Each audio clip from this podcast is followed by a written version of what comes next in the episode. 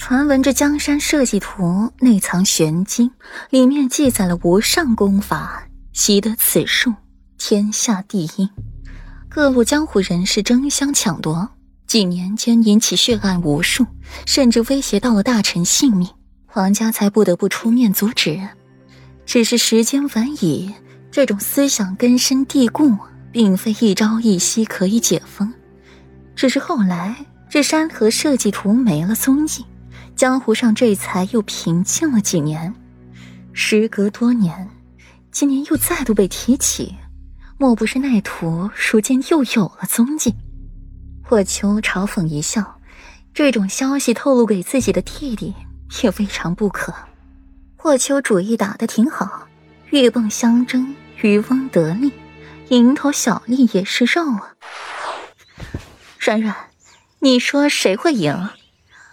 左长安也打量着上面打得火热的两人，陛下的臣子会赢。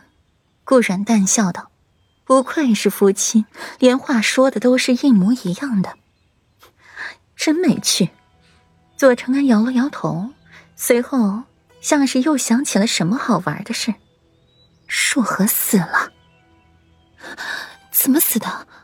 顾然眸色暗了一瞬，沈福才嫁过去几天呢？夫君就死了，死在了女人的肚皮上。你是没看见沈吟的脸色有多难看，一张脸黑的能滴墨。左长安冷笑一声，心里不免对沈福有些同情。怎么说，两人也是学友，同窗五年，情分还是在的。沈吟倒是很爱护他这个妹妹。对于沈吟的反应，顾然并不觉得意外。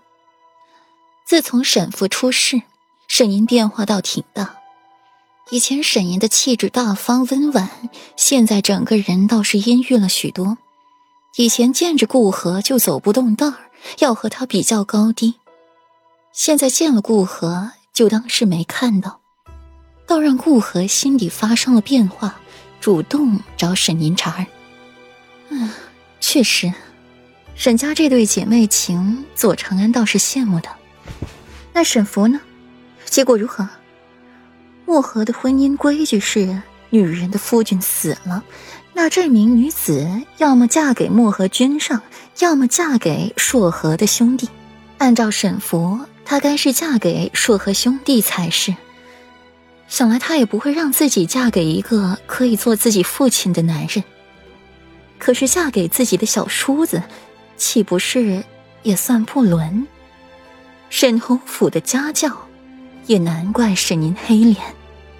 沈福嫁去了漠河，就是漠河人了。沈侯府管不到那个地方。六王子卞和娶了她，做了漠河的六王妃。左长安手转动着手上的镯子，那个冷情的六王子竟然会娶自己兄长的妻子，倒是令人意外。卞和，顾然见过他。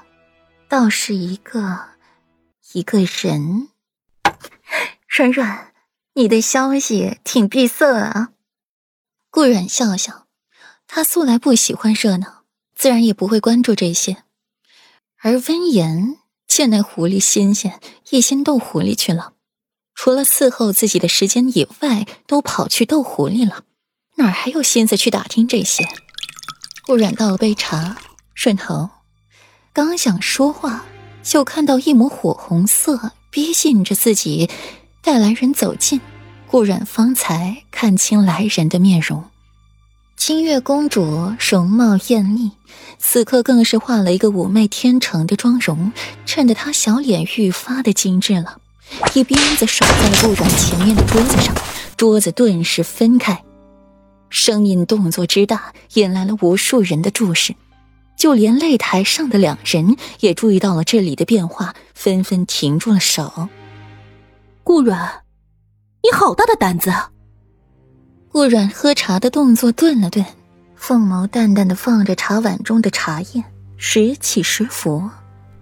清月公主，陛下和裴世子可是在那边看着呢。顾软淡着嗓音提醒清月注意着形象。对他无礼的行为，并不多以斥责。温婉大方的形象，温文尔雅的气质，普遍不惊的气度，无论哪一点都远超秦月公主。不论别的，就凭这三点，顾阮就算得上是一位合格的世子妃。举手投足、言辞行为，皆显世家规范。比起清月这个蛮横无理、骄纵任性的漠河公主，不知要好上多少。